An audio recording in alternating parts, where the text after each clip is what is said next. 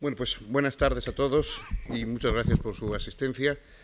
Vamos a, empezar entonces la tercera de las eh, charlitas que estamos haciendo sobre estas cuestiones en torno a la, ética o a elucidación de aspectos eh, más o menos conexos con, la problemática ética, tratando un tema que yo creo que tiene implicaciones importantes, eh, no solo ya teóricas, que, en fin, más o menos pues todos los que hemos visto las tenían, sino que tiene implicaciones interesantes en el campo institucional, en el campo jurídico, penal, etc.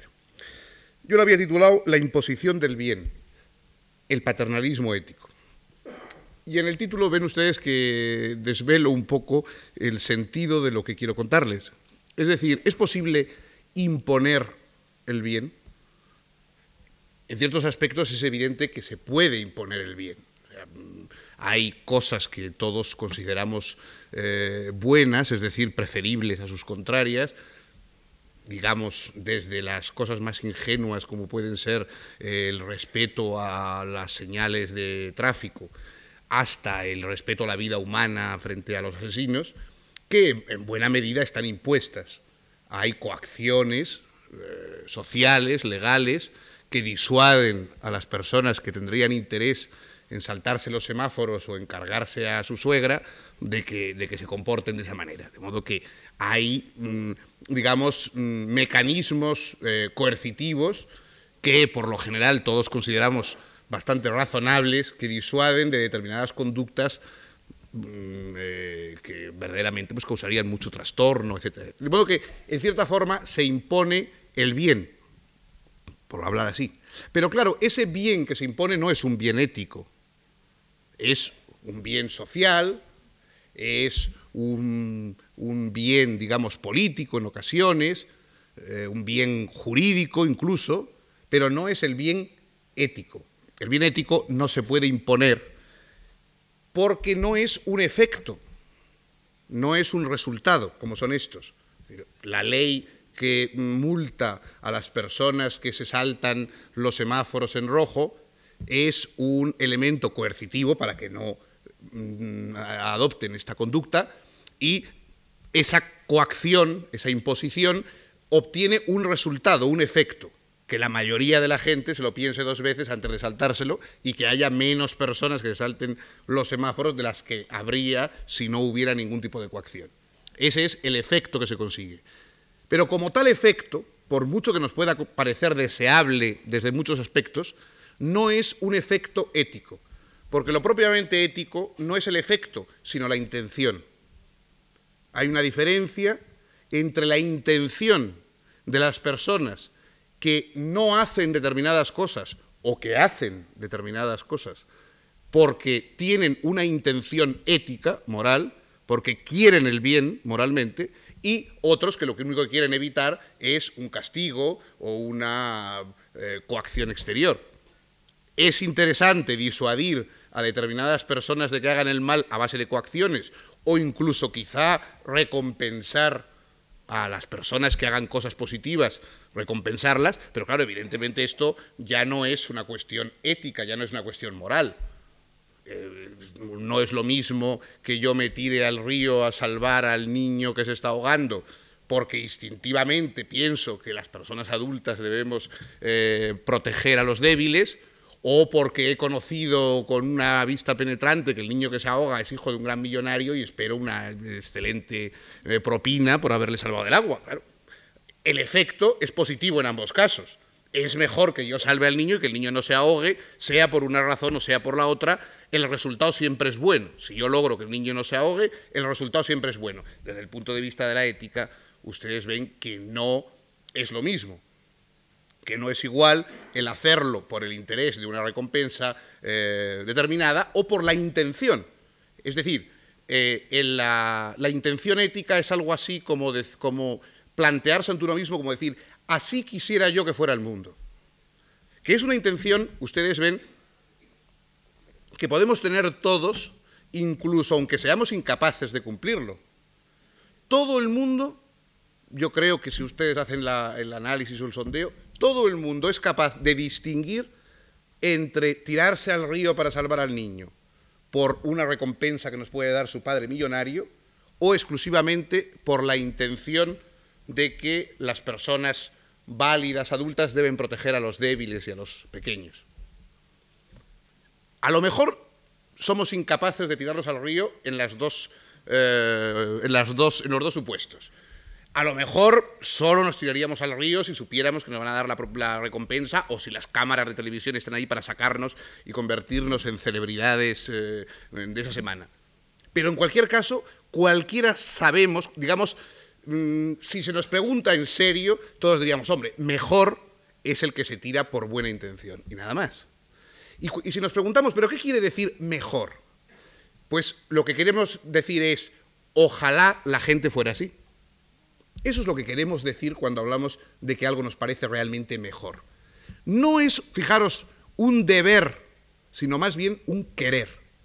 Nosotros quisiéramos que las personas adultas, con, capacidad, con fuerza, ayudaran a los débiles y a los pequeños. Quisiéramos que fuera así, ya sabemos que no es. Es inútil decir, oh, pero yo conozco muchos que, bueno, en vez de tirarse arriba, al contrario, venderían la exclusiva a la revista de cómo lo vieron ahogarse y tal y cual antes de... Bueno, es verdad que esas cosas pasan, pero todos sabemos que lo que quisiéramos es lo otro.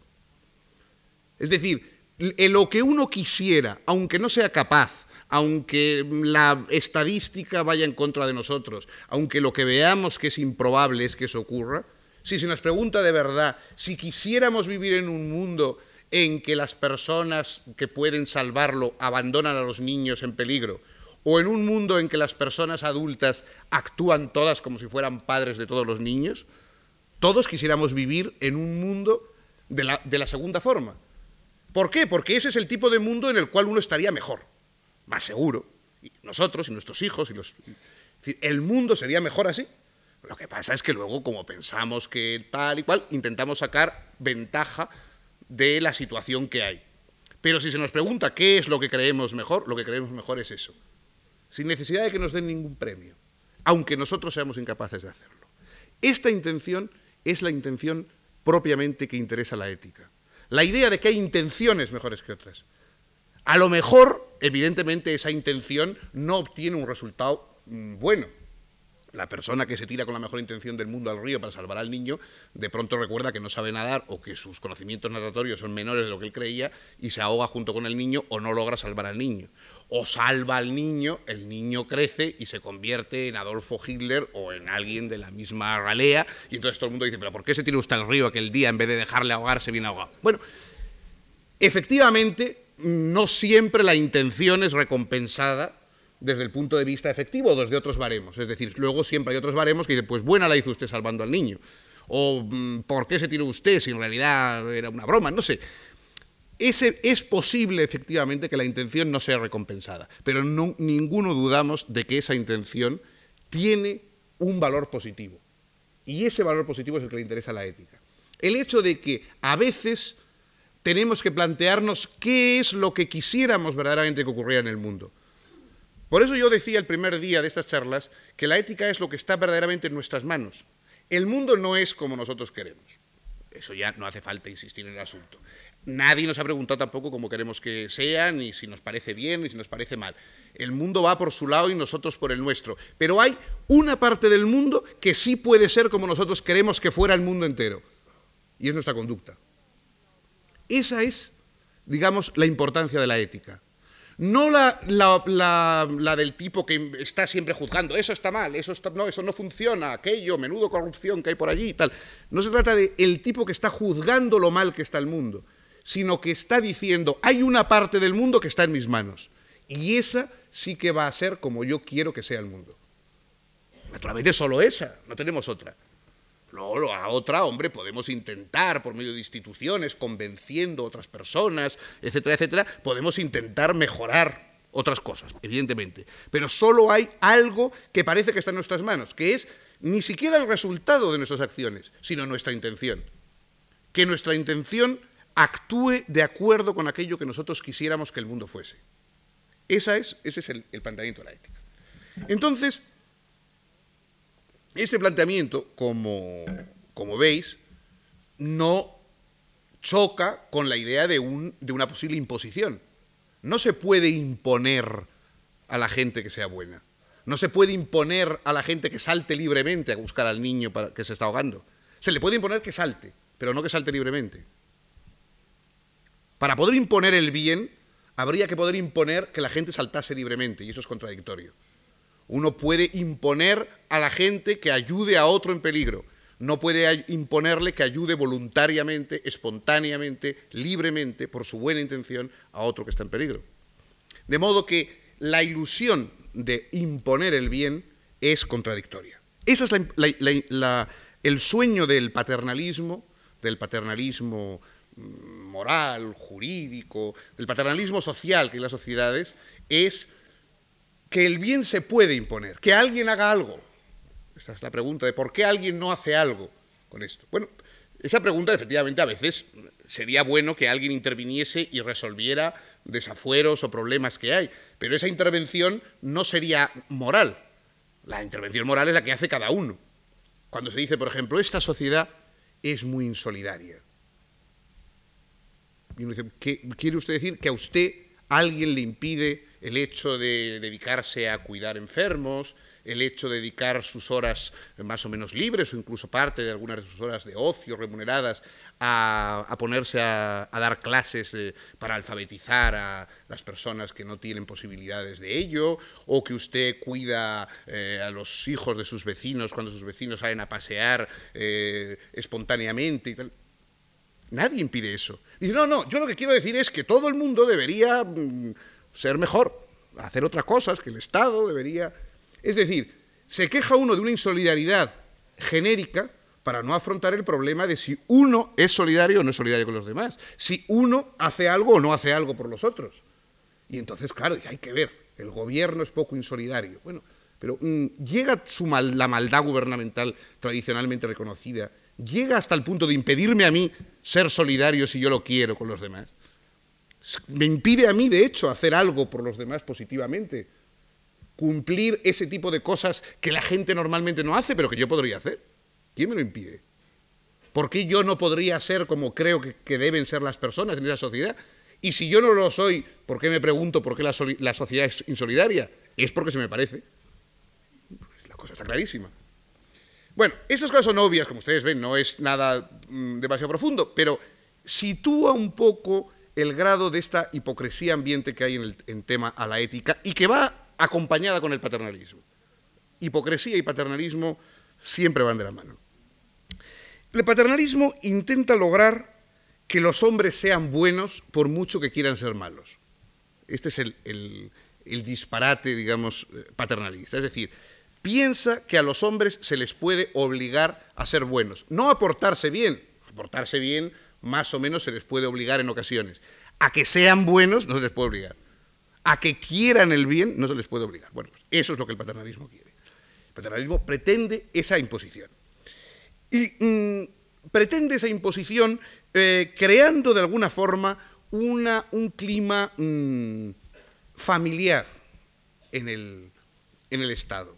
Es decir, el Estado, el Estado moderno, no es una ruptura con la, con la familia. De hecho, ya incluso en el Estado griego se da una ruptura definitiva entre el ámbito de los hombres, que para los griegos era el que valía. ¿Por qué valía? Porque era el ámbito de lo público. El ámbito de las mujeres estaba desvalorado entre los griegos porque era el ámbito de la familia, el ámbito donde no regía la igualdad, sino la jerarquía natural de los padres, los hijos, los abuelos o lo que sea. La, la jerarquía familiar está basada en la biología y en esas diferencias que son biológicas. Entonces, para esto, para el griego, era inferior y de ahí la mujer que estaba constreñida y obligada a pertenecer a ese mundo familiar era inferior en ese sentido porque no participaba en el mundo público que era el mundo de, la igualdad. En Atenas me refiero, en Esparta era una cosa un poco diferente. En Atenas era la, la cosa funcionaba así, el mundo de la igualdad era el mundo de lo público, donde los hombres no había padres ni hijos en el mundo de lo público. Luego la Revolución Francesa inventó aquello de que había fraternidad, hermanos queriendo decir que no hay padre, que allí nadie es padre de nadie. Una cosa es el mundo familiar, que es el mundo, digamos, del amor, y que ese mundo del amor tiene todas las complejidades y dificultades que Freud, por ejemplo, nos ha eh, contado, pero en fin, es el mundo del amor. Y esto lo hago porque te quiero. Esto es por tu bien, porque te quiero. Ese es el mundo, ese es el mundo de la familia, con sus cosas, pero ese es el mundo de la familia. Y luego está el mundo de lo público, el, gerifalte no puede venir y decir esto se lo hago a usted porque le quiero mucho. Usted no me quiere nada, ni me conoce. O sea, hago usted el favor, digamos, de, guardar las distancias debidas. El mundo de, la, de lo público, eh, ya incluso en la Grecia clásica, pero por supuesto en la modernidad, es el mundo de la libertad y del respeto. Ese es el mundo de lo público, no el del amor. El mundo del amor está para otras cosas, porque además el mundo del amor no exige reciprocidad de ningún tipo. Los padres eh, amamos a nuestros hijos sin poder, a pesar de que nos gustaría mucho que nos amaran eh, en, reciprocidad, pero no, podemos exigirlo, ¿verdad? A lo mejor no nos aman, nos aman menos de lo que creemos. De hecho, Aristóteles señala que siempre los padres amamos más a los hijos de lo que los hijos nos aman a los padres, pero él lo excusa diciendo que claro, que es que nosotros hemos hecho algo es decir, es nuestra obra, es nuestra, aquí está, podemos sentirnos orgullosos porque es nuestra obra. El hijo no, porque lo ha, es totalmente pasivo en ese juego. para el griego, el hombre que ha hecho algo puede sentirse orgulloso, aquel que padece una relación nada más no tiene por qué sentirse tan, tan concernido por ella. En cualquier caso, en el mundo del amor, no solamente entre padres, hijos, etcétera, sino también entre amantes, la reciprocidad es muy agradable cuando se da, pero no, como sabemos, no es obligatorio, ¿no? Sí, yo te amo, ¿y a ti qué te, importa? ¿no? Es decir, la, frase del, poeta que, decía, bueno, ¿qué te concierne a ti? Yo te amo, pero ¿a ti qué te, qué te, va en el asunto? Bueno, eso, evidentemente, a todos nos gustaría que se creyera, que crearan vínculos de reciprocidad, pero no es el mundo del amor el mundo de la reciprocidad. El mundo del respeto y el mundo de la, eh, de la libertad, de la institución de la libertad, sí. Por lo tanto, ese es el mundo donde sí se puede exigir deberes y derechos, que son las reciprocidades. De modo que frente al mundo gástrico familiar que el paternalismo trata de crear en el mundo, estas explicaciones, yo recuerdo algunas veces que en debates, eh, en debates públicos sobre el tema, por ejemplo, de la legalización de la droga, ha habido gente que me decía, pero usted a su hijo le dejaría que... le dije, yo no, señor, porque es mi hijo. Ahora el señor de enfrente, que no es mi hijo, ¿cómo voy yo a tratar al vecino, a otra persona adulta, a otra persona que está en la calle, de la misma forma que yo trato a mi hijo? Yo con mi hijo haré las mayores incorrecciones, digamos, desde el punto de vista legal, porque mi hijo no es otro ciudadano más de los que hay en el mundo, evidentemente. Ahora, con los otros ciudadanos, sería verdaderamente bochornoso que yo fuera extendiendo mi paternidad a cada persona que me cruzo por la calle, quiera o no quiera el otro. Eh, ya bastante es que mi pobre hijo, sin necesidad de que quiera o no quiera, tiene que serlo, como para que encima yo lo vaya extendiendo a todos los que me cruce. De modo que esa idea de decir, hombre, pero si lo hago como si fuera usted mi hijo, bueno, pero es que no es usted mi padre, cosa, detalle fundamental que no debemos olvidar en este caso.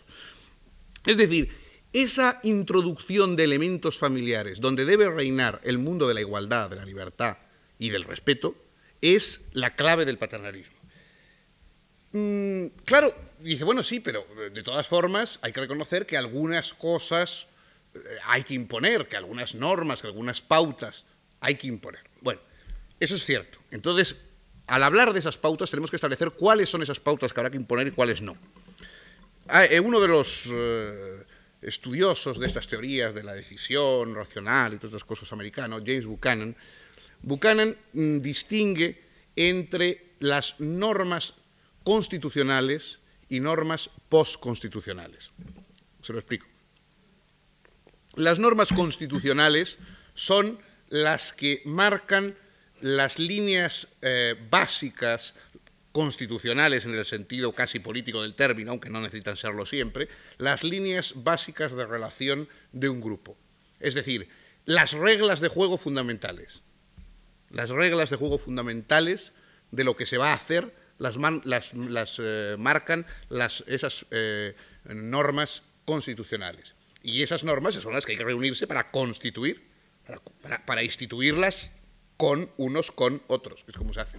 Entonces decir, bueno, estas son las reglas que vamos a tener desde el no matarás a el eh, pagarás determinados impuestos y no te escaparás de ello, lo que sea. Esas normas constitucionales. Y luego está el nivel de normas postconstitucionales, que son cómo vamos nosotros dentro de esas reglas de juego a movernos. ¿Cuáles son las formas de,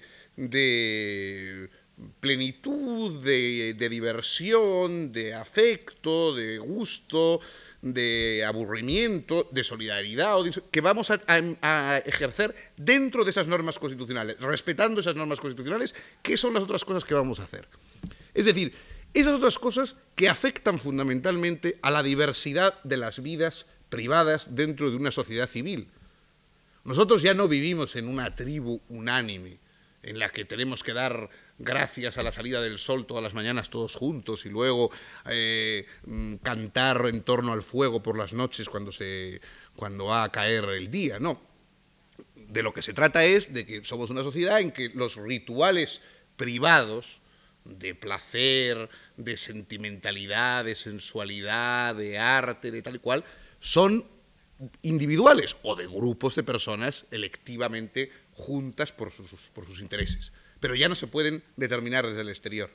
No forman parte de lo constitucional, sino que son postconstitucionales, por aprovechar el planteamiento de Buchan.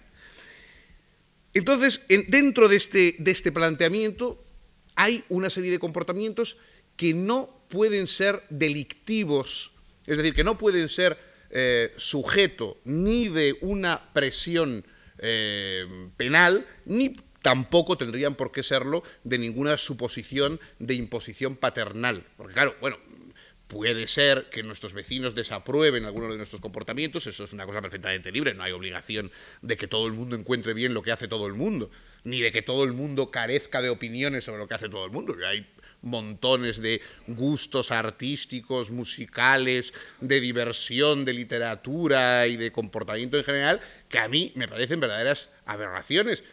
Eso no quita el hecho de que yo naturalmente tengo que convivir con ellos como ustedes convivirán con cosas semejantes. Es decir, hay que aprender a convivir con lo que uno desaprueba sin por ello dejar de desaprobarlo. Yo convivo con, con muchas cosas, incluso me alegra que el mundo sea tan diverso que haya cosas que yo desapruebo y, en vez incluso es un tónico, ¿no? Es, es, es una especie de excitante el, el, saber la de cosas que uno no haría nunca, la de cosas que a uno le parecen verdaderas soplapolleces, etcétera. Bueno, es, es una cosa, a mí me anima mucho el saber la de, la de cosas que no haría yo ni que me parecen bien, pero eso está ocurriendo por el mundo y hay montones de personas que están disfrutando con ello. El problema es cuando eso se convierte naturalmente en agresión o mutilación de algunas de las normas estas convencionales o constitucionales fundamentales que decíamos. Para este tipo de, eh, de deseo de la sociedad de imponerse incluso en lo postconstitucional, después de haber hecho aceptar lo constitucional, imponerse también en lo postconstitucional, en lo que afecta a, el deseo, el capricho, el vicio de los individuos, esto que es el campo del paternalismo, y que naturalmente no, se limita a una desaprobación retórica como la que podemos tener cada uno cuando nos enteramos de actitudes que no nos gustan, sino que quiere castigo, quiere leyes, quiere delito y quiere una legislación que condene determinadas cosas. A esto se le llama los delitos sin víctima. Hay un, muy ilustrativo libro de Emilio Lamo de Espinosa en, Alianza Editorial sobre ese mismo tema, titulado así precisamente, Delitos sin víctima. Delitos sin víctima son aquellos delitos en los cuales no hay una verdadera víctima porque la supuesta víctima es también culpable del delito. Por ejemplo, pues eh, delitos como el juego, delitos como la prostitución, delitos como la droga, Evidentemente uno puede explicar y decir, no, no, mm, en fin, la persona que cae en ese tipo de comportamientos desordenados, pues en el fondo es, es víctima. Es víctima porque, bueno, pues a veces no siempre ha elegido esa condena, a veces lo hace por condicionamientos psicológicos o familiares, eh, a veces una vez que está en ese juego lamenta infinitamente haber caído ahí.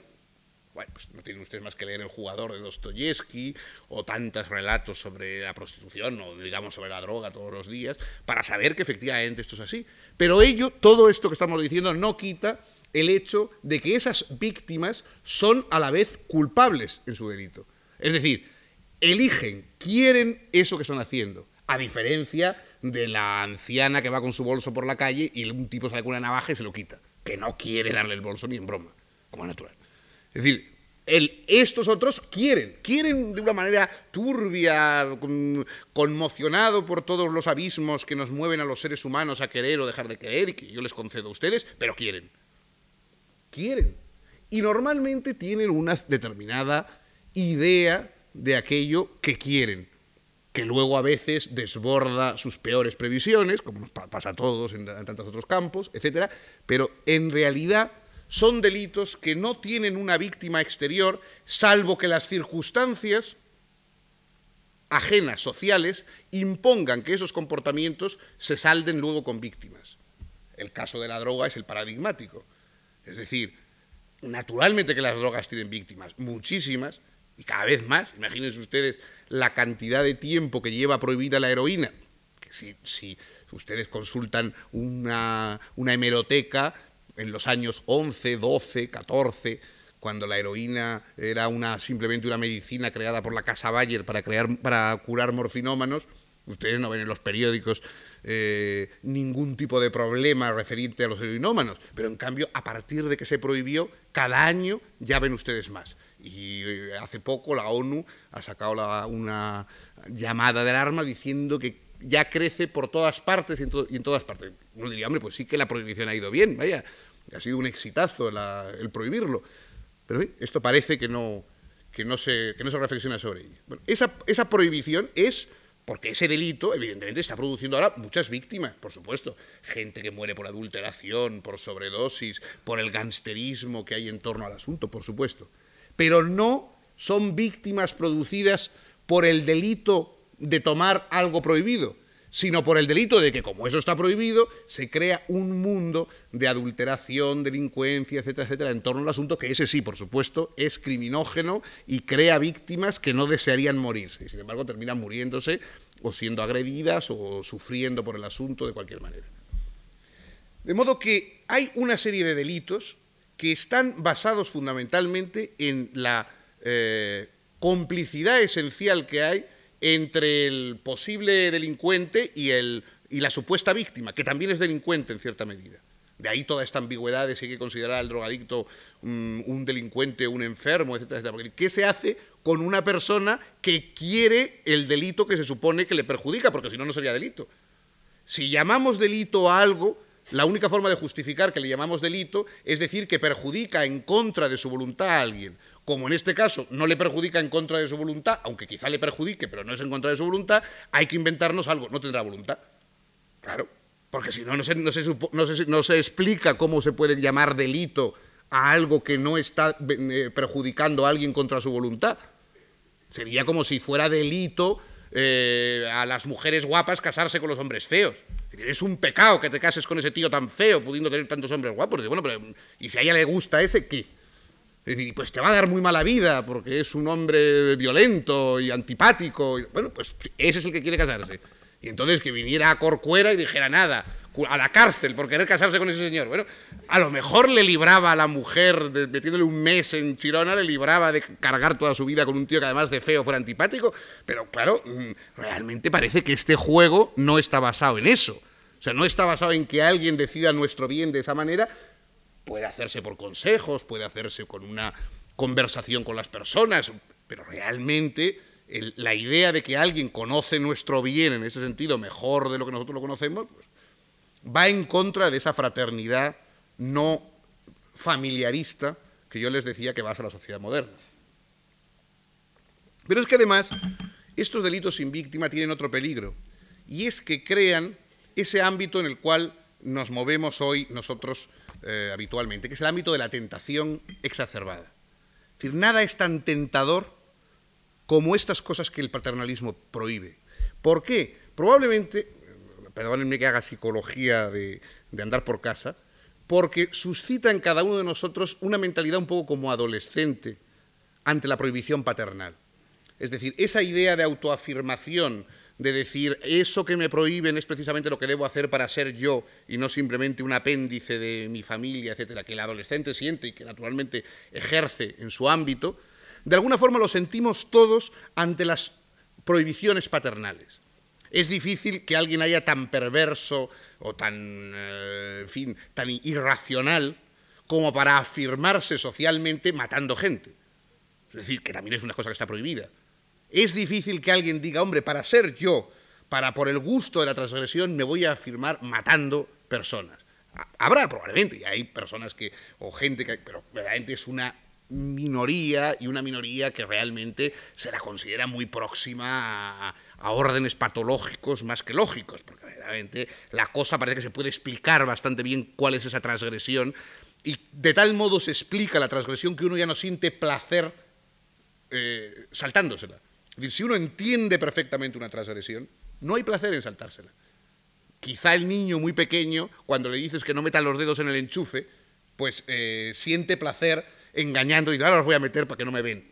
Pero claro, cuando uno realmente conoce cómo funcionan los enchufes y la electricidad, hombre, la alegría transgresora que sentiría uno metiendo los dedos en el enchufe a ver si te pega la descarga, es escasa. Habrá quien le guste, porque hay gente para todo, pero en general ese tipo de comportamientos es raro. ¿Por qué? Porque entendemos la base de la prohibición, entendemos perfectamente por qué no hay que meter los dedos en el enchufe, uno lo entiende perfectamente y el placer que te produce transgredirlo es pequeño porque la racionalidad de la prohibición es absoluta.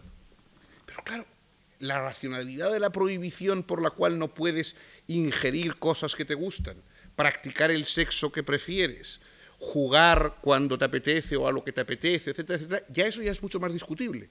¿Por qué está prohibido esto que a mí me gusta y simplemente porque a otros no les guste o lo consideran que...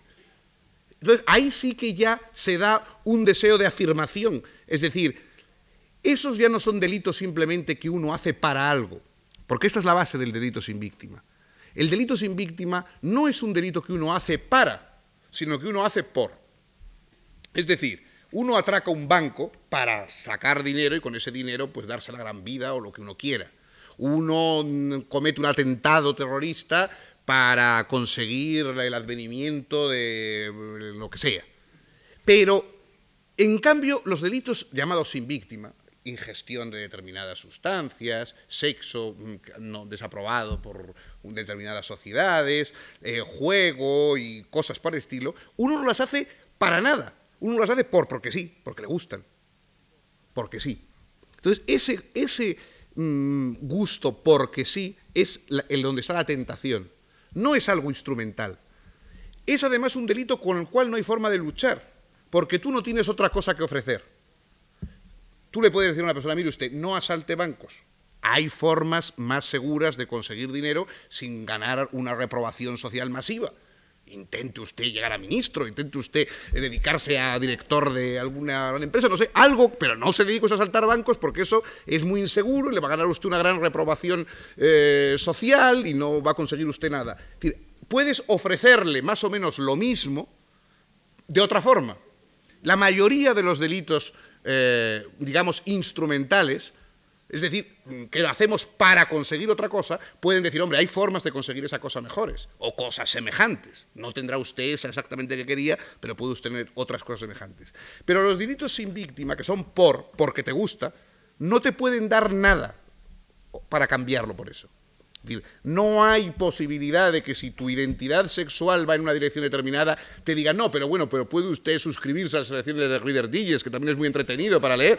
No, evidentemente no es igual. O sea, no, hay, no te pueden brindar, digamos, unas sustituciones válidas. Las sustituciones son muy alambicadas, muy complejas, quizá precisamente la gran fuente de sustituciones en ese orden ha sido primero la religión y luego eh, ciertas formas de psicoanálisis, etcétera, que han tratado de brindar compensaciones simbólicas a las personas por sus placeres, por los placeres, digamos, a los que renunciaban, por las cosas que hacían por, pues darles una sublimación de tipo religioso o quizá de autoafirmación eh, vía psicoanalítica que les quite la gana de hacer eso que les gustaba tanto. ¿no?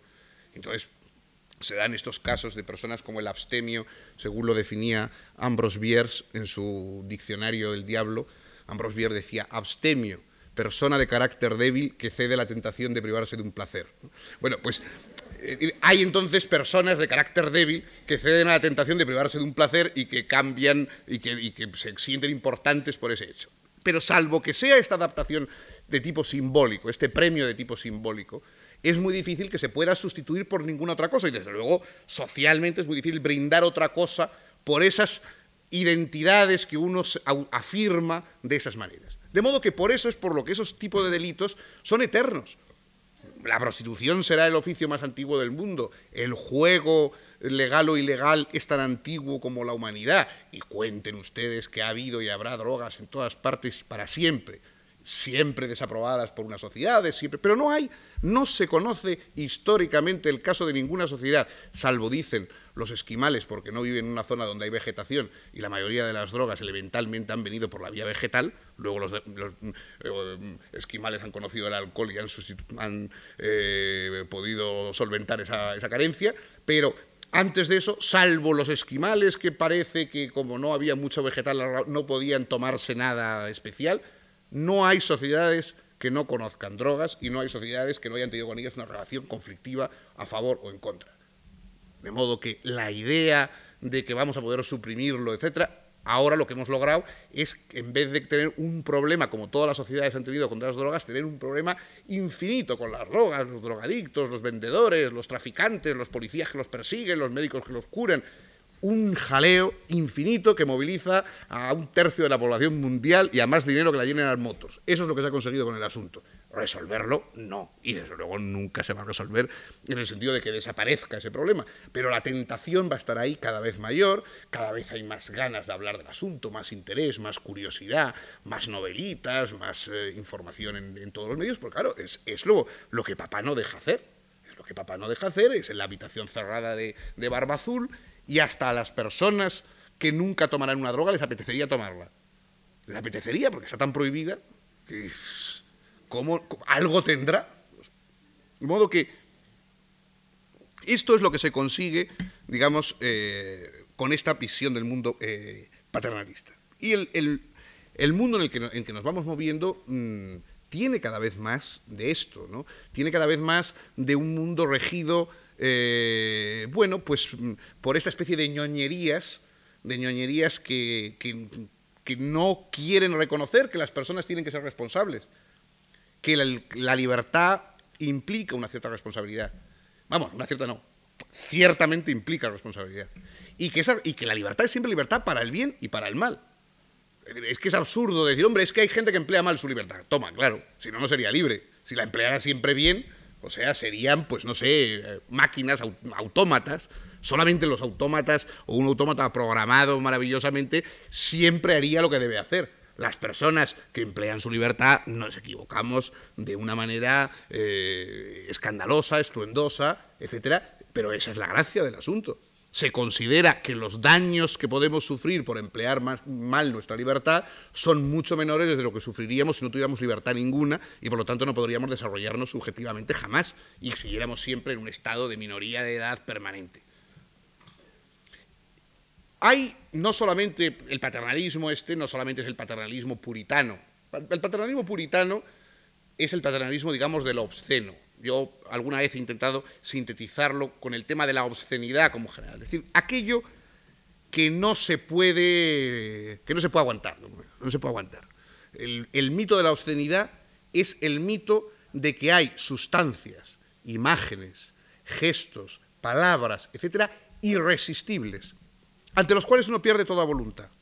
Uno ve una imagen obscena y se supone que inmediatamente corre a cumplir los peores rituales bestiales con su chacha o con la vecina o con el que pase por ahí más cerca, porque no se puede aguantar. Como lo ha visto uno, y claro, dice, es que claro, lo vio en la televisión, y dice, ah, entonces nada, lógico que salga con un hacha y matara a 200, lo vio en televisión, imagínese usted, o sea que Claro, que es una cosa, una confianza además en la, en, la, persuasión televisiva, porque mira que en televisión de vez en cuando sale un señor hablando de Velázquez y diciendo que hay que leer libros nunca se ve que nadie haga el menor caso de ese tipo de sugestiones. Y en cambio, cuando es que Sal coja una sierra eléctrica, vaya a cortar en pedazos a su, a su abuela, le parece que es una cosa que no, vamos, que le tienta de una manera irresistible. De modo que este, esta, esta idea de que hay mm, imágenes o sustancias o cosas que totalmente anulan completamente a la persona. La persona estaba, cae en eso, ve, oye, lee, mm, ingiere e inmediatamente se transforma en, el, en, en Mr. Hyde y ya se acabó el asunto. Por lo tanto, todo eso debe ser suprimido. No hay, por supuesto, como ustedes comprobarán a poco que analicen interiormente, no hay ni un solo argumento contra la droga que no pueda servir contra la literatura pornográfica, por ejemplo todos los que han prohibido las obras del Marqués de Sade o han dicho que no se puede eh, leer Las Flores del Mal de Baudelaire, lo han hecho con las mismas razones con que se prohíben las drogas. Porque a la gente le sienta mal, porque la gente no puede leer eso porque eso es una cosa perversa en sí misma y cuando los seres humanos leen eso se convierten en fieras, demonios, animales o lo que ustedes encuentren más peyorativo. De modo que el mito de obsceno es que hay gestos, imágenes, sustancias y completamente irresistibles ante las cuales desaparece la, la, libertad, etcétera, etcétera, y que además condicionan automáticamente la voluntad y que por lo tanto no pueden aparecer, deben ser prohibidas, y que luego esas imágenes, claro, las determina cada cual. Porque ahí está el problema. Hay, no sé, en fin, quizá eh, entre ustedes estén, la mayoría sean muy aficionados a la pornografía, pero eh, a mí en, general me da la impresión de que mientras que hubo años en que en España realmente había un entusiasmo por cualquier imagen que pudiera ser vagamente pornográfica o erótica o lo que ustedes quieran, en el momento en que eso se ha abierto y los cines X hay por las esquinas y las revistas y canales de televisión pasan películas, hombre, el entusiasmo es bastante menor. Es decir, no ve uno ese morbo feroz de la gente, salvo en algunos verdaderos aficionados, pero que, siempre los hay a cada campo. Pero en general, los que no son aficionados, sino aficionados esporádicos, no muestran o no mostramos un interés tan permanente como esas obras de arte merecerían eh, de atención constante. Más bien se tiende un poco a dejarlos, a olvidarlos. Pero claro, el problema es que hay otras personas que consideran que la eh, obscenidad está en cosas que uno no ve obscenidad por ninguna parte. Hay mm, los versos satánicos de Salman Rushdie que le han costado al hombre en la situación que conocemos, es porque alguien de pronto los considera obscenos, es decir, intolerables lo intolerables por motivos religiosos o por motivos políticos o por lo que sea, no tiene que ser solo por motivos sexuales, claro. Ah, claro, hay cosas obscenas que no son solo por, por, eh, eh, sexualidad. Un ecologista puede decir que es obsceno poner una corrida de toros en televisión, eh, un musulmán puede decir que es obsceno lo que dice Salman Rushdie, que no sé lo que es, en el libro sobre, sobre Mahoma o sobre el, el que le toque. Entonces, esto, claro, ya depende de asociaciones libres de cada persona que se sienten ofendidas. El otro día hablábamos de esto de yo, mis convicciones, me siento herido en mis convicciones, en mis gustos. Claro, como las asociaciones son libres, ¿cómo se logra evitar que una persona considere obscena? ¿Por qué considera obscena una persona mm, la, representación del acto sexual mm, eh, hecha con el entusiasmo que sea y entre las personas que sea? ¿Por qué, ¿Por qué alguien lo considera obsceno? Uno podría decir, bueno, pero usted lo considera obsceno, pues yo no. Dice, no, es que es. ¿por qué es? En el fondo es un poco el mismo problema del viejo chiste del test de Rochas, ¿no? Cuando, cuando le, eh, al, obseso sexual le presentan las manchas esas del, del test de Rochas y el tipo dice, hombre, es que me enseña usted unas cosas que le ponen cachonda a cualquiera. Claro, bueno, bueno, decir, bueno, pues sí, pero es que eh, realmente el problema es que eso le pasa a usted, pero que a lo mejor a los demás, o sea, que a lo mejor es que usted es el que pone la asociación. ¿Por qué pone usted esas asociaciones que a lo mejor otras personas pueden no tener o no tener en ese nivel virulento, digamos, de la persona que siente? Y el mismo, insisto, que vale para el erotismo, vale para la cuestión de tipo religioso. la idea, por ejemplo, de creer que las divinidades eh, están prestando tanta atención a lo que hacemos los humanos en la tierra. Ese me ha insultado, el del fondo, el, bajito, tal, que me ha dicho no sé qué, de mí, de mi madre, tal. Hombre, yo no sé, pero es, una imagen muy humana, por otra parte, de la divinidad, pero a mí me parece excesivamente antropomórfica, vamos, no sé, yo no, no creo, ¿verdad?, que quizá las divinidades salvo casos de gran ocio celestial, estén tan entretenidas en escuchar lo que el lenguaje o las observaciones que hacen los 5.000 millones de seres humanos, a ver si alguno se pasa de la raya y entonces le cascan. O sea que la idea de, la idea de las suposiciones, que son totalmente, como ustedes, irracionales y absurdas, pero sin embargo forman parte de la bueno de, lo que por lo que se ve es habitual y se repite y no hay manera de luchar contra ello porque si uno se siente ofendido Es el mundo, por ejemplo, del, political correct en Estados Unidos. En Estados Unidos hay ahora una, una manía, digamos, pero una manía que tiene, que tiene en este momento gran importancia social y que de hecho, por ejemplo, parece que algunas de las críticas que se han hecho a la película de Almodóvar, Tacones Lejanos, indican esta, la preeminencia de esta postura. Que se llama political correct, lo llaman en general, y que es una especie de vigilancia de que no se pueda utilizar un tipo de lenguaje en la enseñanza, en lo público, etcétera, que hiera a nadie.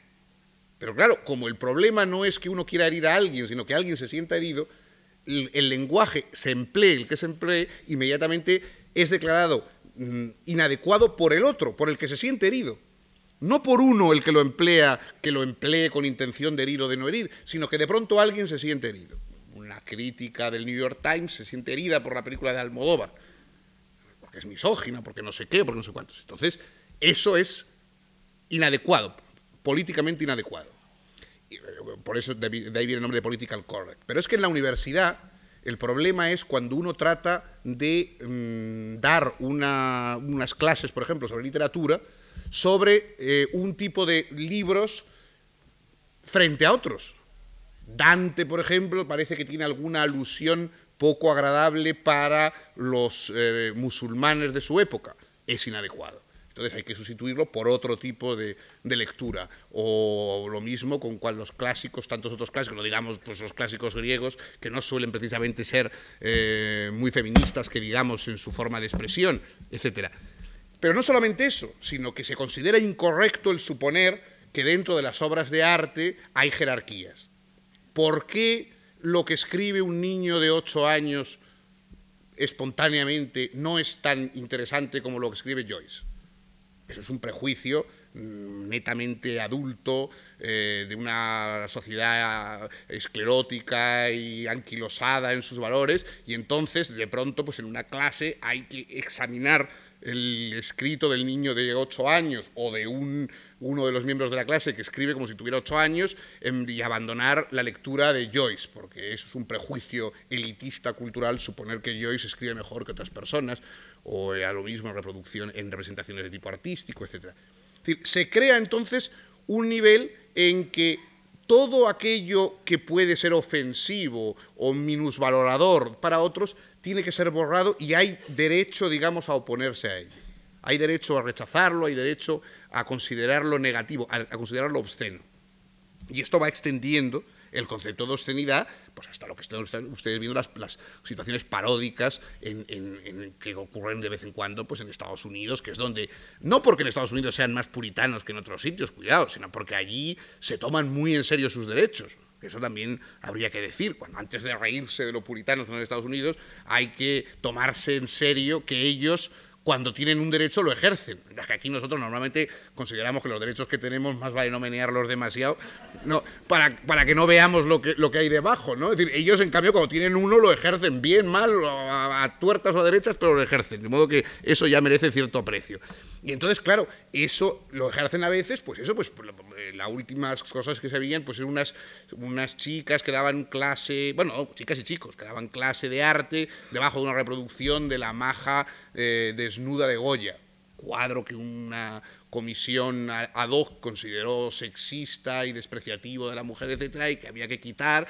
Eh, el profesor se negó y se creó un batiburrillo hasta que por fin se suprimió y varias otras, exposiciones de Mapplethorpe y de otros autores, pues ya se recuerdan ustedes. Esta extensión del intento de que el bien, las, incitaciones que pueden ser negativas, es verdad que puede haber, que en el mundo puede haber palabras, cosas, gestos que inciten negativamente a los seres humanos, pero ¿cómo podemos prohibirlo sin prohibir de alguna manera el ámbito mismo donde respiramos y la libertad en la que respiramos? ¿Cómo se pueden prohibir las incitaciones al mal conservando solo las del bien, cuando sabemos que muchas cosas que a uno les incitan al bien, a otros les incitan al mal.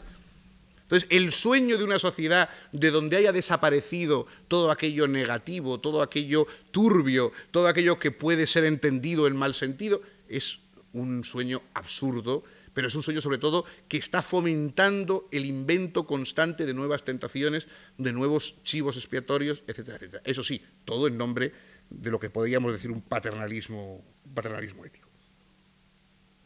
En general, el problema es que el paternalismo ético se basa en la dificultad de tolerar aquellos estados anímicos o psíquicos que no compartimos.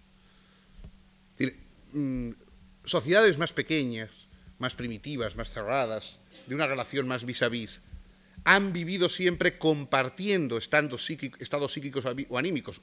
Nunca, por supuesto, compartiéndolos del todo, al 100%, pero compartiéndolos, digamos, al 80%, al 85%, al 90%.